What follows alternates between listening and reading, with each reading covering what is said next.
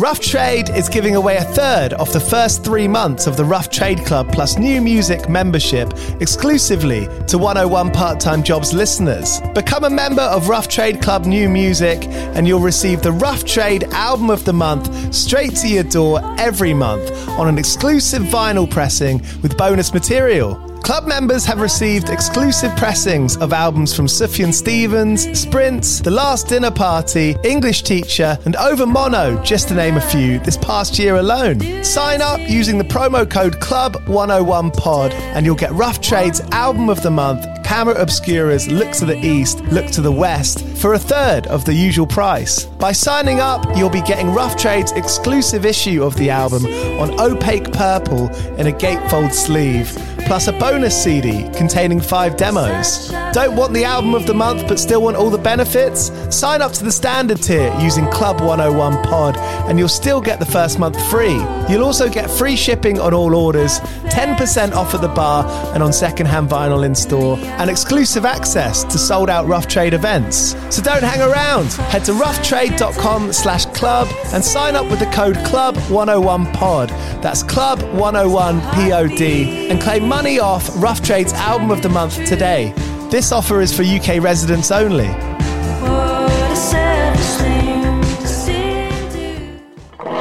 Do you play in bands? I did for the longest time. And I wish that I knew that DistroKid was a thing. I don't even think it existed back then. DistroKid makes music distribution fun and easy with unlimited uploads, and artists keep 100% of your royalties and earnings. A million plus artists rely on DistroKid to get their music on Spotify, Apple, YouTube, TikTok, Tidal, Instagram, and all the major streaming services. When you get DistroKid, you can see a DistroKid bank and withdraw your earnings. You get notified when you've earned royalties and you can withdraw via the app. And you can even check your streaming stats on Spotify and Apple. Get 30% off your first year on DistroKid by going to distrokid.com slash VIP slash 101 pod. 30% off for your first year. That's not bad. We know it's a tough world out there. Why don't you make it easier for yourself? And to get 30% off that free year as an artist, where you get 100% of your royalties and earnings, go to distrokid.com slash VIP slash 101 pod. All right, stay with me. I'll be right back after this. Another day is here, and you're ready for it. What to wear? Check. Breakfast, lunch, and dinner? Check. Planning for what's next and how to save for it? That's where Bank of America can help. For your financial to dos, Bank of America has experts ready to help get you closer to your goals. Get started at one of our local financial centers or 24-7 in our mobile banking app. Find a location near you at bankofamerica.com slash talk to us. What would you like the power to do? Mobile banking requires downloading the app and is only available for select devices. Message and data rates may apply. Bank of America and a member FDIC. When you need mealtime inspiration, it's worth shopping Kroger, where you'll find over 30,000 mouthwatering choices that excite your inner foodie. And no matter what tasty choice you make, you'll enjoy our everyday low prices, plus extra ways to save, like digital coupons worth over $600 each week. You can also save up to $1 off per gallon at the pump with fuel points. More savings and more inspiring flavors make shopping Kroger worth it every time. Kroger, fresh for everyone. Fuel restrictions apply.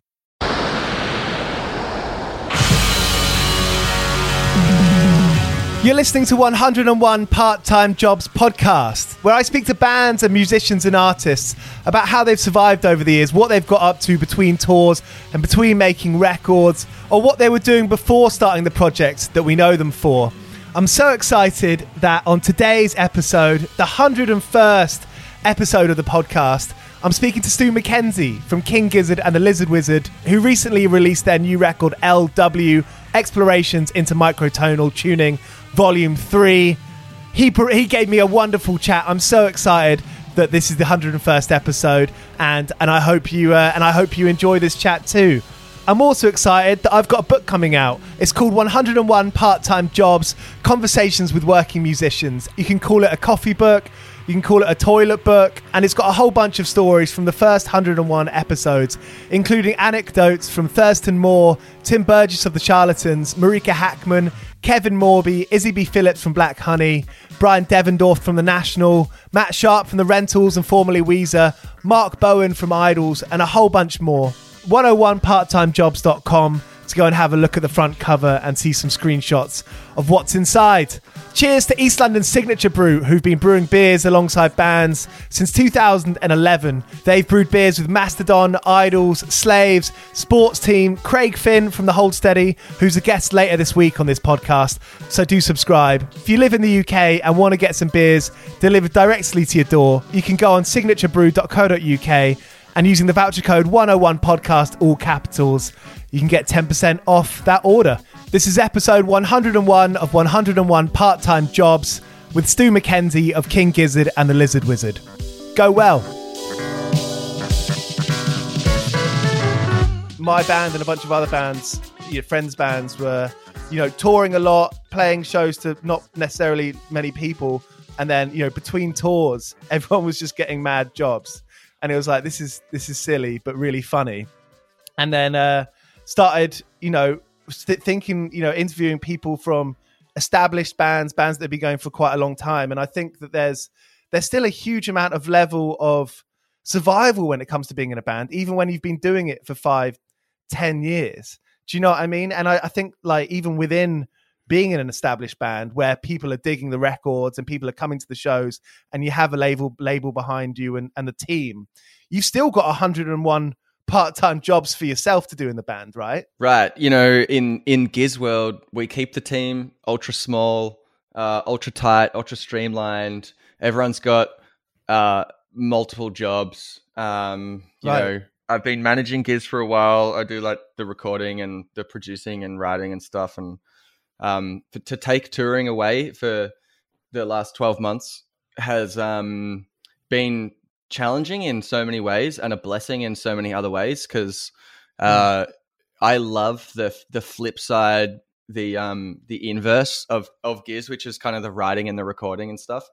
Yeah. So it's it's been heavy on that, um, and it's felt like work, you know, um, especially when you can't tour and you can't do the cream, you know, you mm-hmm. can't do the fun stuff, the party stuff.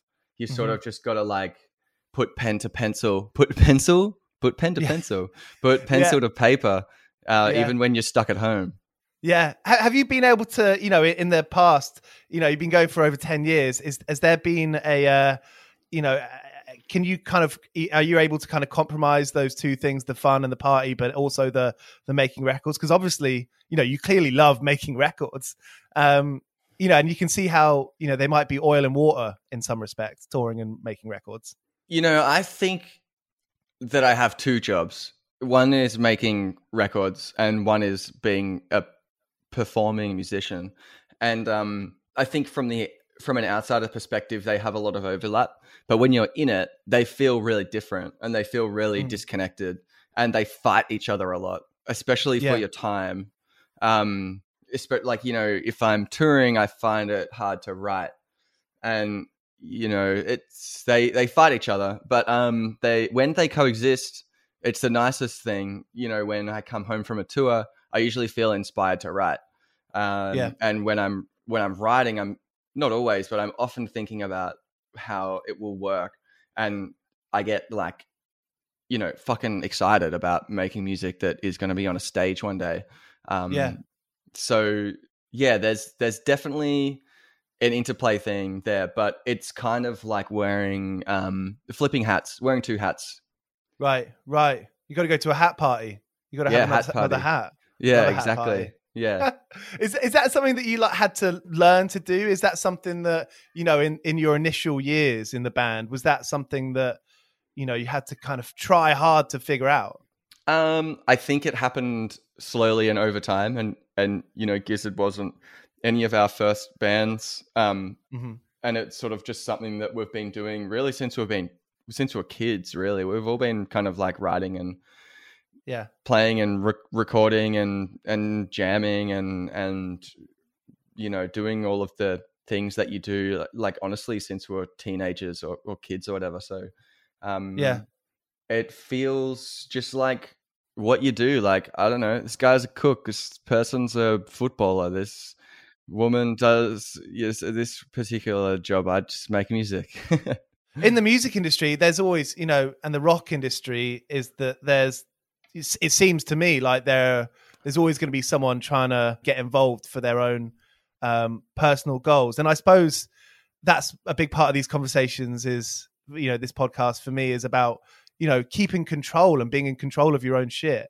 Um, and and knowing what you're doing with it is that has that been an issue for you um i think we've been uh, incredibly guarded um and you know i'm i'm um loose with some things and a control freak with some things but i'm i'm pretty kind of controlling when it comes to the creative like element and there there yeah. are a handful of people that are let in um mm. and that is sort of the end of story you know what i mean so we've been very careful about the people that we have worked with um in like you know be it uh uh like artist type people or recording type people or you know or the the dark side industry type people or whatever yeah um, yeah there's always like kind of a creative input um, on either side, in, on either flip side of that. But um, we just have a super small small crew, um, and we just kind of do what we do, and sometimes it makes sense, sometimes it doesn't, sometimes it works,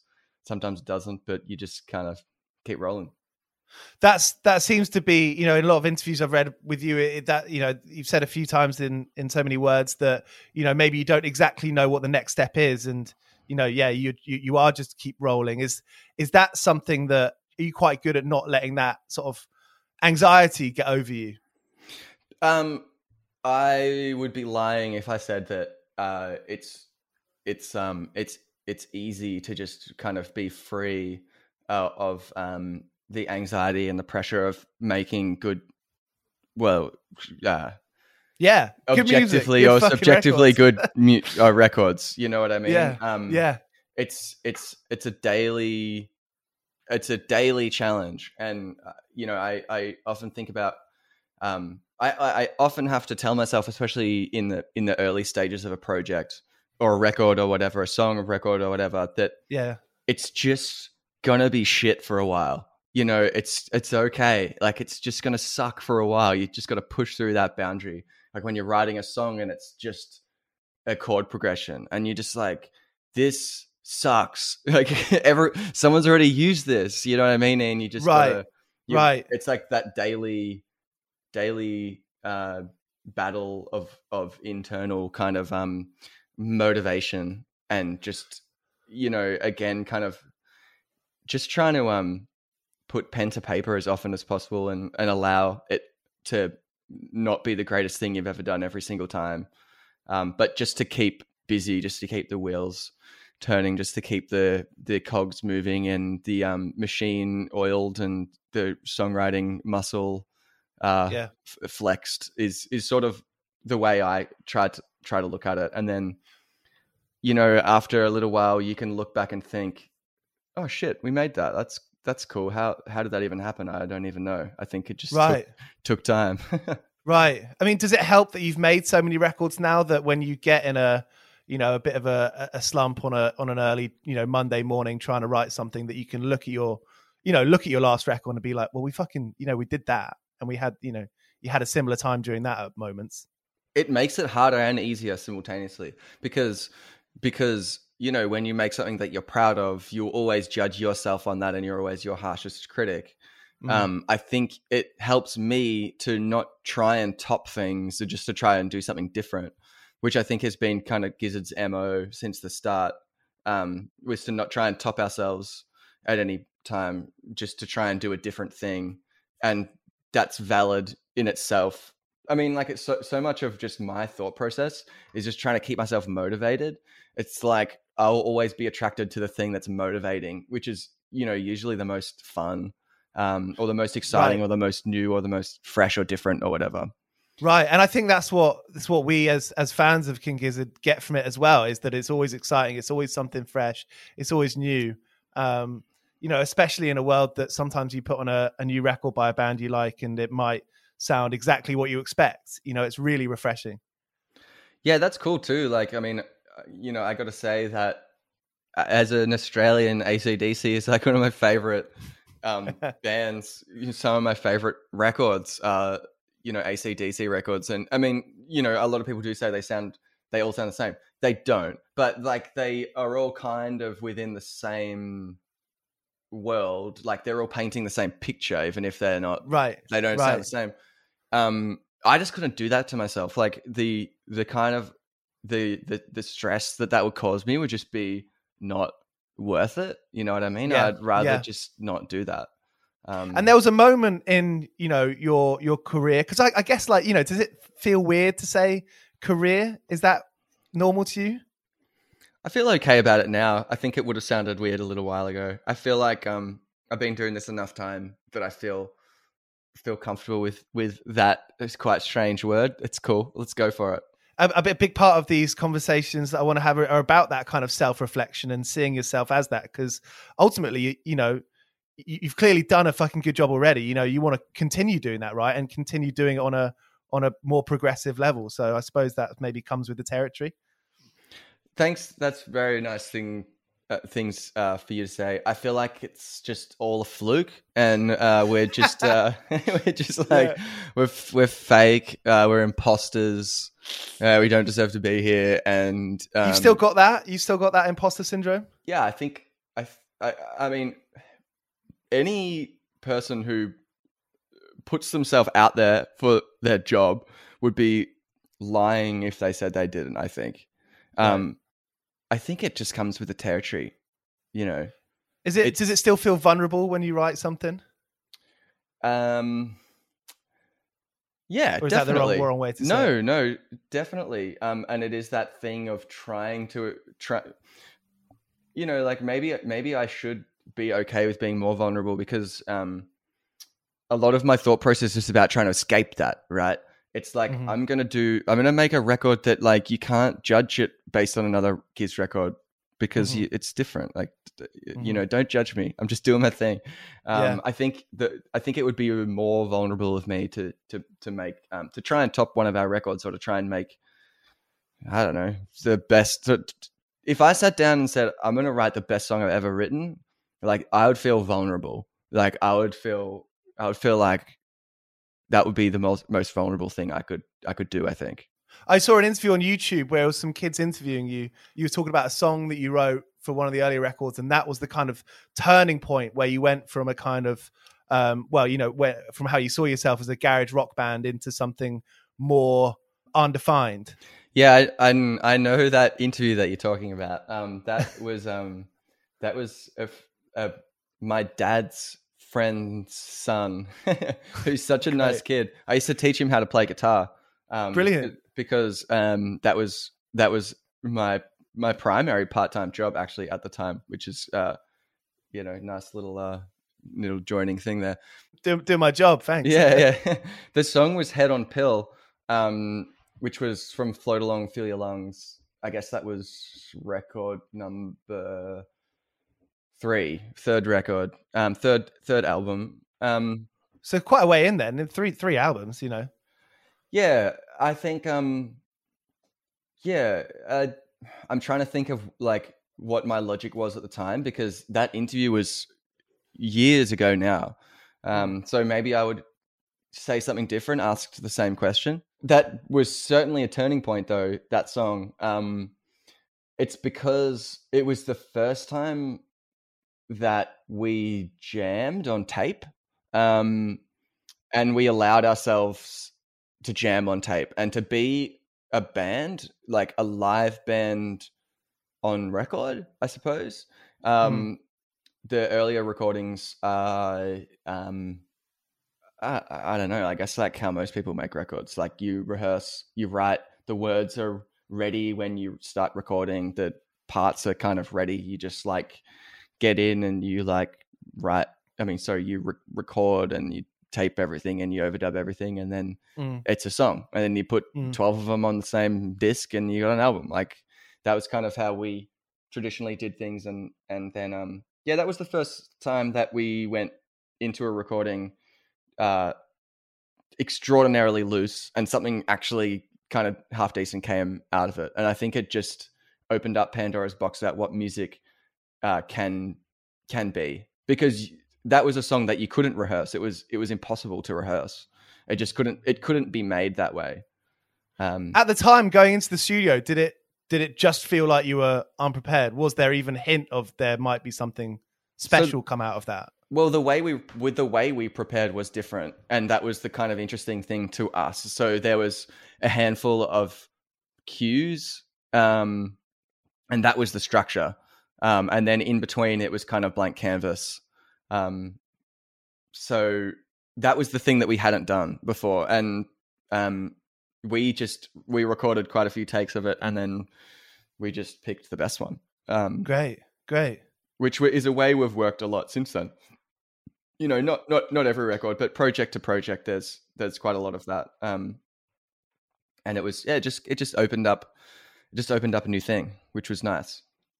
And that process within the kind of context of the jobs and the survival part of it, that process must take you know, must be really, it must take a long time to do. And, you know, to give yourself time to do that, you know, before uh, you were touring all the time or you were able to make it, uh, you know, a full time thing, which I presume it is now. I mean, how how do you go about giving you know giving yourself that time to breathe, that that time to figure yourselves out? I find that like a fascinating thing. Um, I think the thing that you're referring to is something that we sort of just didn't do. Um, and I think it was part of the DNA of the band was to um like grow in front of everyone, like uh, evolve in front of everyone and make records as as we go and and kind of the warts and all songwriting in the early stages was literally just mm. the best we could do. Um, yeah. And, you know, learning on the job and releasing records as we went, even if we were thinking, geez, this is a bit amateur, but we like it. You know what I mean? Um, yeah, yeah. It helped that we listened to a lot of um, like mid 60s garage rock, which was deliberately amateur. Uh, that yeah. probably gave us a bit of a bit of juice. Um, There's so much personality that comes out in that stuff. Right. I still listen to a lot, of that stuff a lot, but I think um, that was it was important to us to just keep moving and to keep putting out records uh, yeah. and just to keep doing the the best thing that we can is is actually wrong. That's kind of wasn't the point. It's just to keep being creative um, and yeah, allowing that to happen in a well, not not very big, but a public sphere. Like yeah, public sphere. You know, we weren't selling many records, that's for sure. But you know, like a public sphere, it's like it helps to move on to the next thing. If you put it out, you can't change it once it's physical record. Like you're done. That's it. Move to the next thing. Let's go. Um, in in a world exact and when you know and the internet, you don't really know who's listening to those songs or records as well.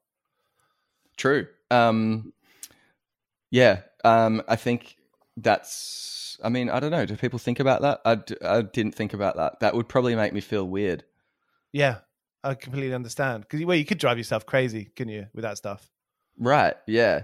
Um, yeah. I think we were. Uh, I think we were definitely then, still now, but in a slightly different way, just completely doing it for ourselves. It's mm. it was like going to school uh just just learning like figuring out music um right right. listening to records and just having no fucking idea how they were made. And yeah. and over the years you know sort of starting to like understand how things are constructed a little a little more or um yeah it's just like we're just like a little we're just a little tiny blip little t- tiny artifact of of um 21st century music.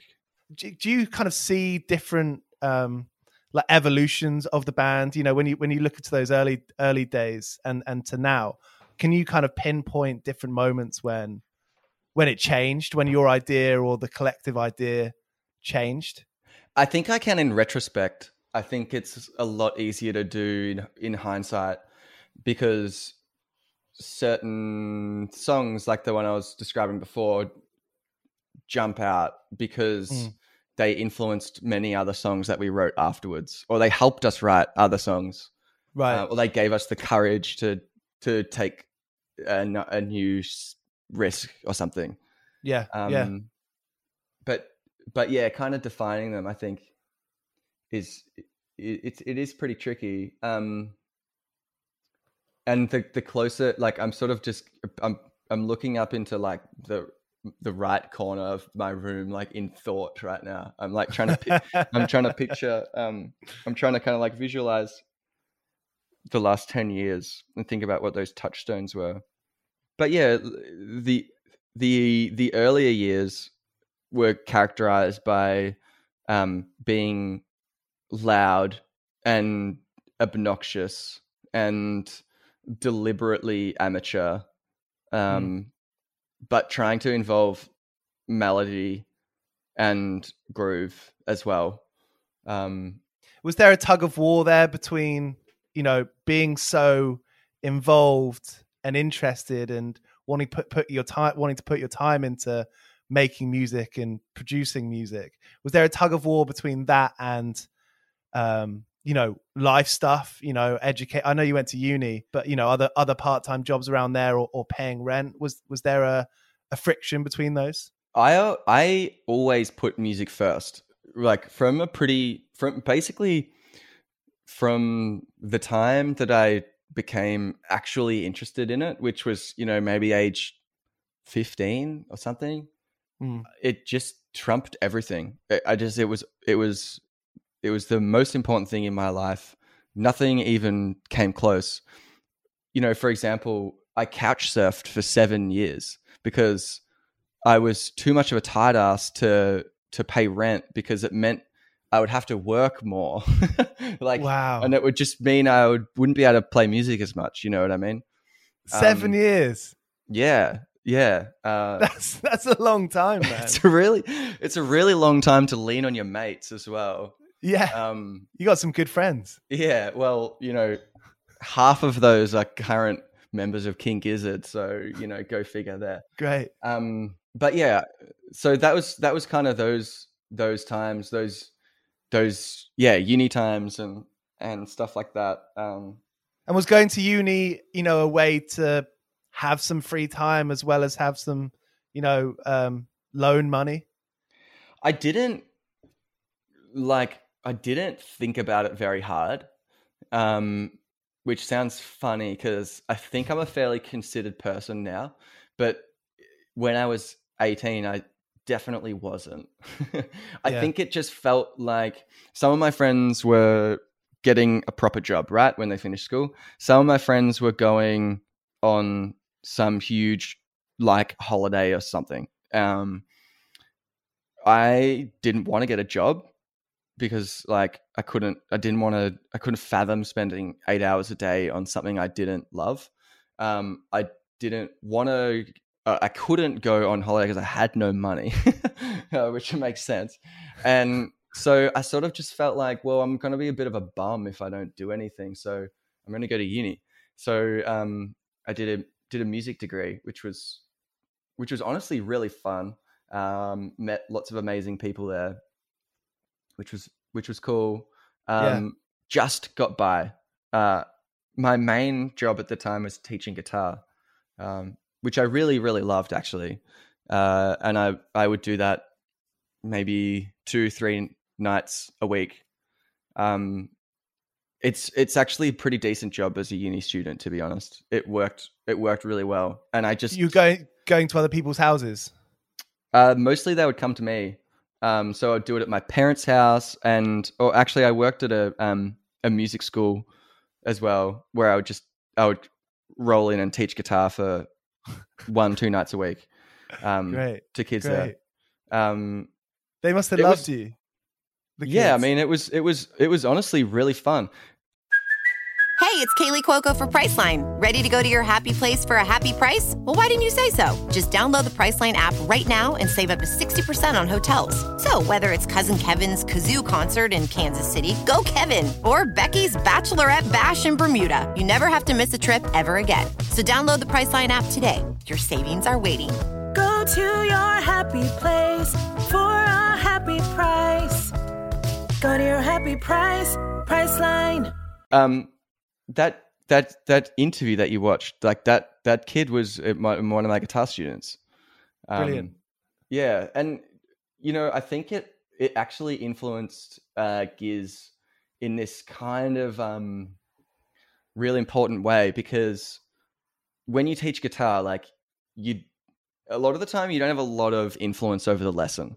Um, Mm. At least not the way I taught guitar. Like I would, uh, I would um, say, "Okay, what do you want to learn today?" And they would, you know, bring in CD at the time, which was usually a CD at the time, and they would play it, and you just got to teach it. You just got to teach them something, and whatever their skill level is. I mean, I didn't do experts, so I wasn't good enough to teach experts or whatever, but I'd do beginner and intermediate guitar, and I would have to mm. teach them something from the song. But I think it really helped me to understand just classic songwriting because a lot of the time it was it was just classic it was classic songs like that's what people wanted to learn um so What what kind of record? What kind of albums would you take in? well i mean it's, it- totally yeah it would be it would be it would be kids choice as well right so it's like Brilliant. Yeah. um you know i taught adults too but but primarily it's it's sort of 13 to like 17 age group and you know you got to think what were 13 to 17 like year old kids listening to in like 2006 like that's exactly what you think i was teaching um class you know like sort of some guitar bands from that era but also yeah just i don't know like yeah AC/DC and like Lynyrd Skynyrd and stuff, and and Elvis and the Beatles and Rolling Stone. Brilliant. Um, so I, I honestly just like also just by proxy learnt an extraordinarily extraordinary amount of songs. Um, right. Yeah. And see, and learning those structures. I often think about it. Honestly, I, I actually often miss. Um, I often miss just like sitting down with a song and playing along to it. I find it harder to find the time to do that these days. I used to do it a lot. Even when I finished teaching guitar, I would just like find. I mean, I would a, a record that I a, a new record that I, I had found or something, or I hadn't listened to much or at all. I Yeah. would sit down with the guitar with it and just sort of like understand it. Yeah. Um, Yeah. Totally. which was just a skill I had had had to acquire um, teaching guitar. I wonder if a lot of people who play instruments will sit down and end up playing something that they've just played a million times before. Because I wonder if sometimes getting that um, ambition to learn something new can be uh, quite hard to grasp sometimes. Yeah, I wonder that. Um, yeah, I don't. I don't know. I um, I've never like I'm I'm the worst jukebox. You know, um, like if if you're at a party or something like that and there's a guitar, uh, so much time it's like Stu, come play us a song. Like you're a musician, aren't you, dude? Come on. It's like, man, I don't know any songs. Like I don't Yeah. know how to play anything. I Yeah. don't know any words. I just don't know. If you play it on like if you play it, I'll like figure it out and in like 15 Yeah. minutes I can play it for you, but I don't store any songs in here. Like I got Yeah. other I got other shit going on. I don't store. So you so you were teaching, you know, teaching guitar. Were you, were you pretty happy doing that? Was was was life kind of kind of all right? You weren't freaking out too much. Uh, I think I was like um too like hedonistically in my thing to freak. Um I was just too in my like little little like yeah, in my little world. I I taught guitar from maybe I don't know, age like 16 to like 22, 23 maybe, something like that. I Right, taught, I right. for a, quite a long time. Um Playing The- gigs alongside of that. Yeah, like well into Gizzard, well into Gizzard times. Um, playing a lot of gigs, playing heaps of gigs. Um, it was always midweek, like it was nights midweek, so it always, almost always worked. It was almost never a clash, which was good. Um, Great. it was the only reason I, I quit really was when Gizzard started touring around Australia and I just I started having to miss lessons all the time and I honestly just felt really bad about it because there are these kids who just really wanted to learn um, and I would just not teach them like week after week and Yeah, um, yeah. I just thought I, I gotta tap out like you guys deserve better So there was an overlap there. I mean, you won a you know you won a like an an, an AIR award like the year after Twelve Bar Bruise. yeah And I- I definitely you know, would have make- been teaching guitar then Wow. Was that did you was that kind of a funny time where you were kind of splitting your time between between the two? And like, you know, was it Um, when I asked that question, I mean like were you kind of being like, fuck, this is this is funny, you know, band's going well. Um I guess, you know, what is that in between time? Yeah, but know? like none of my students would have known about my band. Like there's I would just not I I would have been too embarrassing. Like it just would have been honestly it was really embarrassing. Like I was like their dad. Like I was like dad figure. You know what I mean? Like I'm not Yeah. cool to them. Yeah, yeah. um That's funny.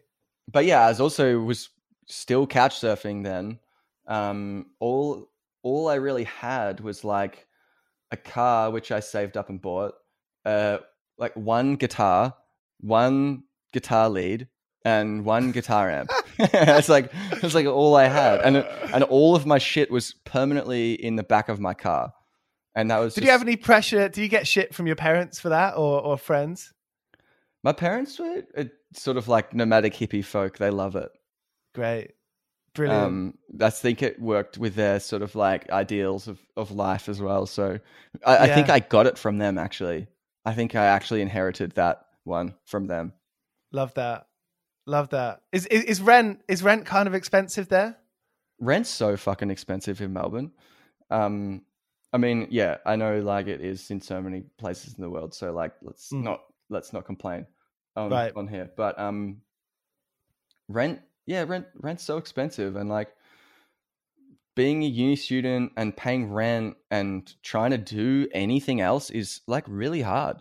Um so yeah i think that was kind of my logic for the just getting by thing um and just trying to find as much time as i could to um to write and and just get involved in in music and go to as many shows as possible and meet people and just be be busy in that because I knew it's what I wanted to do. I just had to like get a little bit better at it, I think. And you can't really, you know, even, even if you found a, a cheap place out in the sticks, out of town, you know, I suppose, you know, well, was it? You tell me, was it in your kind of mentality to, you know, to to be in town because you know there are some great venues there. There's there's loads of music in Melbourne. Right. Was it important for you to be around that? Well, I actually did do that. Um, when I first, so okay, so I grew up um, outside of Melbourne. I grew up uh, in a. I grew up. I moved around several places. I lived in. If there are any Australian listeners, I lived in Wangaratta, which is like a country town. Um, maybe it's a few, a couple of hours from Melbourne, a few hours from Melbourne. Um, Yeah. And then I moved to Anglesea, which is a tiny little like surf village, I suppose. Um, and I went to school in Geelong, and Geelong is kind of like the miniature Melbourne sister town that's like way more shit at like everything, basically. I went Um, to Geelong. It you was- went to Geelong. What did you go to Yeah. Geelong for? uh, my band toured with with the Smith Street Band in Ah, 2015 or something. in fifteen. So you would have played the Nash in fifteen, probably, or the I- Barwon Club. Oh, I don't know. The, the the latter sounds. The Barwon Club. Yeah, there were there were quite a lot of dates on that tour. Very good. That's my hood. So that was Fuck yeah. where Gi- Gizzard kind of cut their teeth. Was sort of just playing around Geelong and our Nice. and all of our earlier bands as well. Um, the the Nash, which is now closed, sadly. The National Hotel was like I would just go there so much. It was just like disturbing. Like I would I would go there I would go there like Wednesday, Thursday, Friday, Saturday, and Sunday night sometimes. Um, just because there was always music there. And um and I had a, a part time DJ, like I had a DJ set there because like it was just something Nice. to do. Um, which was maybe one, a fortnight or something, once a fortnight or once a month. Um, and yeah, um, the the um, very nice uh, live live sound man there, Big Al, taught me how to mix. So I used to I I did some live shows mixing bands and stuff there too, which was cool. And people people in the area were kind of responsive t- to music. There was a vibe where people were, you know, music fans. Well, there was this weird thing that happened, and I don't know if I've had enough hindsight yet, even though this was over 10 years ago now, to understand what happened. But this weird thing happened at Geelong where there was heaps of kids around our age, and everyone was into like 60s garage rock. And Mm. it sounds really strange to say, but everyone like there was there was like a hundred people. Like it's kind of pretty small town. Like there would have been like over a hundred kids in in bands, and everyone was trying to like be the small faces and stuff. Like it was it was real weird and and rad, and I was definitely That- very much part of that, which was pretty cool and and very strange in hindsight. But um, What years are we talking? we're talking like 2016. Sorry, 2016, 2006 to Right. like 2012. Nice. So people were quite people were quite young getting into that stuff.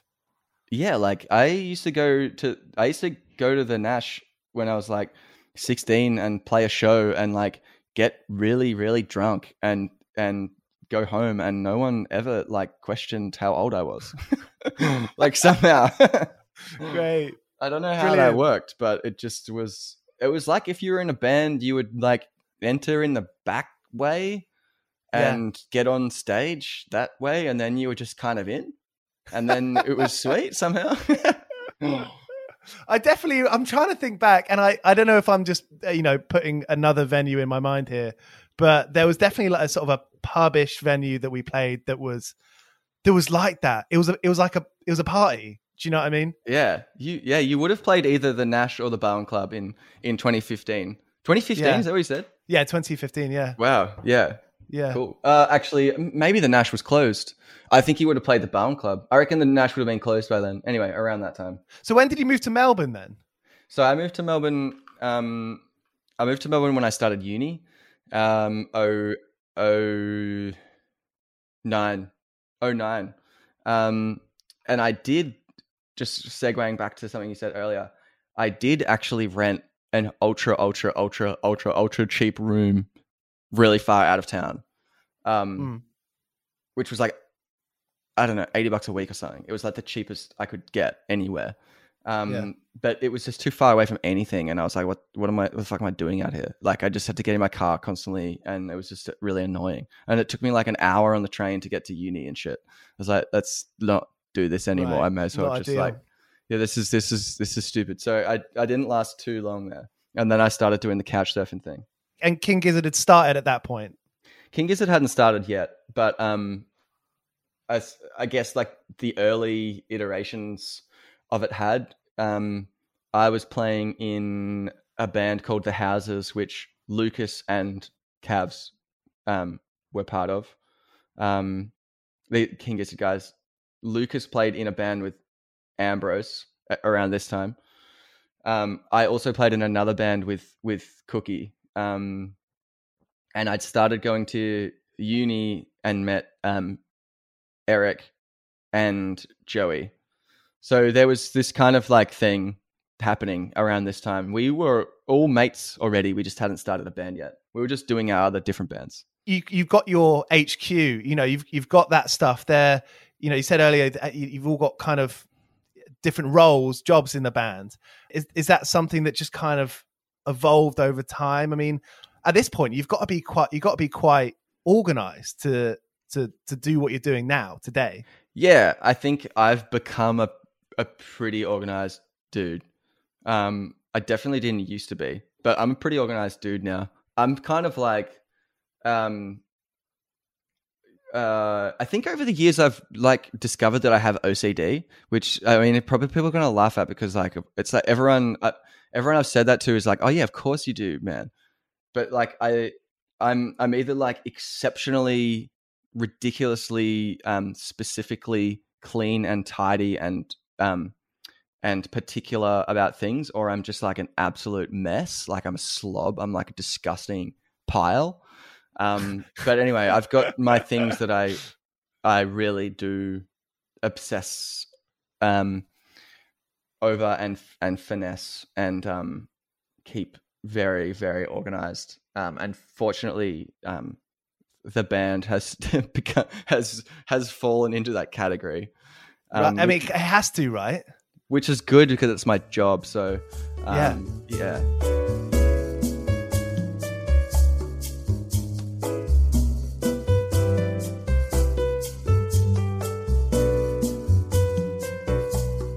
When did it become your full time job? Do you remember? Was there was there a moment? Uh, not really.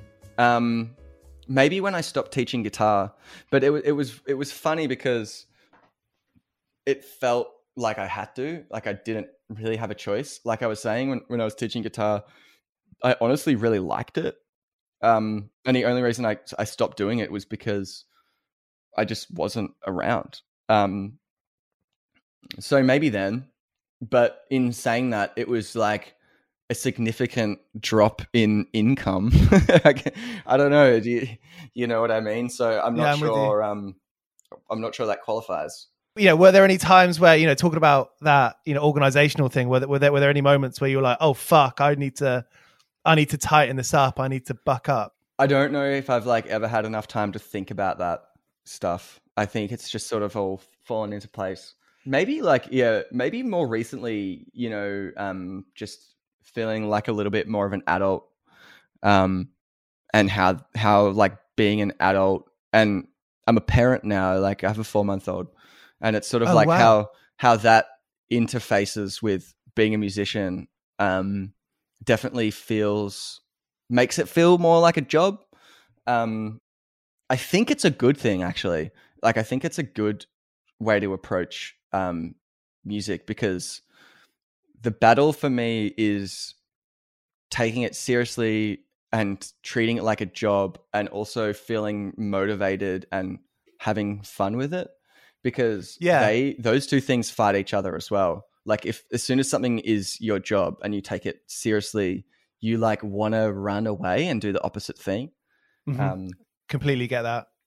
yeah, right. So that's that's sort of um I think you can only I mean for me I'm like I'm 30 I feel like I've I'm just mature enough to like approach something in my life with with with to be able to um to be able to live with with sort of that um light and dark, you know.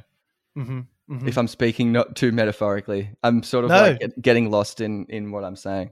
No, go for it. This is this is the place for it. I mean, I completely understand because you know, playing you know from a very kind of basic level, um, playing music. You know, we uh, we probably all grew up playing rock music as a subversive thing. You know, as a garage punk thing, where we're like, nah, fuck that. We're going to do our own thing. And so when it becomes something that you kind of have to not define, but something that you have to kind of you know put parameters on, I suppose, or, or organize in a way that makes sense that it's not going to fuck you up. you know that that it's going to it's going to make sense for you in a in a positive light. That must be a journey. That must be a lesson. It is a journey, and it feels good to get to a place that I feel comfortable with it. Um, you know, for example, um, I would frequently, when I'm finishing a finishing a record, say I would I would get into a mindset often where the only way I could finish it was if I sat in front of my computer or sometimes a guitar, sometimes I'm overdone, but usually I'm mixing. I'm usually on a computer or I'm sometimes on a mix- mixing desk if I'm lucky enough to be in a real studio. But I would just sit there until it was done. And I might like drink 20 cups of coffee and sit there for like 48 hours straight, but I would sit there until it's done. Um, like I'm just kind of that person. I'm like, I'm that annoying guy, like who has to operate like that. Um, Right. But I think as I've gotten older, I've, I've become more disciplined with it. Um, where I can switch on and switch off a little, a little easier. It's still hard to do. Um, Yeah. Yeah. But yeah, I think that's the thing that you're kind of talking about. That I've I've maybe it's maybe a newer skill. I think. What's the latest? You know, what was the latest story with with L.W.? Your, your new record is. Did you find yourself owning that a, a bit more? That was a I mean that was a weird one because you know we were in lockdown when we made that. Um, there was so much time. Mm. You know that's that's not how Gizzard usually operates. Um, usually we're on tour trying to finish things on the road. I'm mixing on the plane. Like we're Wow. it's just it's like you know race to the finish line all the time And you taught Um, yourself to mix. uh yeah yeah yeah i didn't do that at uni or anything like that um, Yeah. yeah that's that's why I record so shit no i've, So- I've yeah Uh, You're you're completely self you know, you don't need an engineer, you don't need a mixer. You know, can you? You're completely self sustainable as a band, are you? Yeah, we've we've worked with people over the years, um, but it, for me, it's primarily been to like learn stuff off, um, or, or just pick up skills or see how other people work or curiosity about a studio or something. Um, but yeah, we've made a, a lot of King Gizzard records have been made for literally zero. That's like it literally Wow. cost whatever the electricity bill is or whatever. I don't know. Wow. Like Yeah. a lot of our records have been made for for nothing. Um, It makes makes so much sense. I mean, you must have read loads of interviews with bands over the years getting fucked over by labels or getting fucked over by studio time. Is that something that's been in the back of your mind? Yeah, I I think I think so. Um, I've always been pretty cautious about about that stuff, um, and yeah, I guess it's the control freak element of me as well, where I just would prefer to be in the driver's seat of every process. Um, I just I don't I don't know. I just I just like to be like that. Um, it's a blessing and a curse. I wonder if that goes hand in hand with how free your records can sound. I mean, I'm drawn to loose records anyway. Um, Right. so yeah, maybe that maybe that helps. Like, I'm not someone who will finesse like a hi hat for like two days. I just I just don't do that. Like, I'm probably way more likely to record like 50 hi hats and put them all on top of each other or something. Like, you, you Yeah, know, yeah. you know, that's sort of more my process. Brilliant. Well, Stu, you know, thank you so much for being up for this. You know, I thank Oh, you yeah, for your course. time. It's kind of a long form thing, so No, I I appreciate it. that time. You know, I love the Um, introspection, and I you don't get this in interviews very much. It's been fun for me too. brilliant. Well, you know, how do you, you know, how do you look towards the future? I mean, I know we said earlier that, you know, I've read a few times where you can't n- think about the next step, but what what are the next steps today? You know, coming out of lockdown. uh, you know, we've started ta- talking about shows, which feels uh, fairly insane, but um, Mm, yeah. exciting as well. Um, really excited to get back into that because I think the we we toured fairly heavily in 2019, um, and I do think we the show changed in this really beautiful way for us, where it got looser and jammier and and freer, and Brilliant. um, it's like it was yeah we we um we were meant to do 100 shows last year and we only did seven um we Wow. fit seven in in january and february last year but um we Yeah. we cancelled a lot of shows last year so anyway i'm really excited to do that again um and just get back into that that Brilliant. land uh Yeah. and then we're just we're just still writing we're just out here kind of like making records and and um yeah just kind of trying to keep busy, trying to keep motivated. Um, eventually, we'll r- probably run out of things to say, and then we'll disappear in a puff of smoke. I mean, I'm trying to figure out how to be a dad, so that's pretty fun. Yeah. Um, uh, I think like dad and mu- music, musicking is um is like I'm full to bursting at the moment, so that's cool. Brilliant. Brilliant. Well, Stu, thank you so much. I'm really like, it's fucking great to talk to you. It's so yeah, you too, man. Yeah, great, great chat. Fuck yeah. So that was Stu Mackenzie from King Gizzard and the Lizard Wizard here on 101 Part Time Jobs.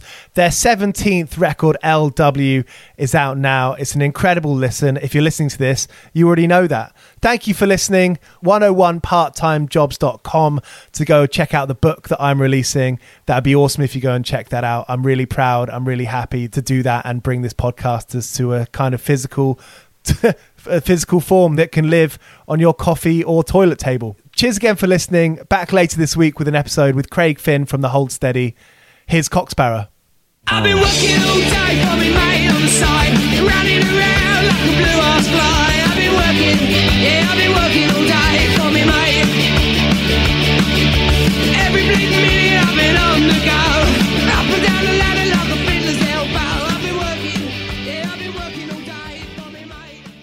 This is a Mighty Moon Media podcast.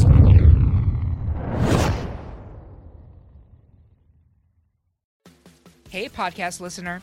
Do you love talking about movies, music, TV, comics, and games? Then you should be listening to the Great Pop Culture Debate, back and bigger than ever for season 9.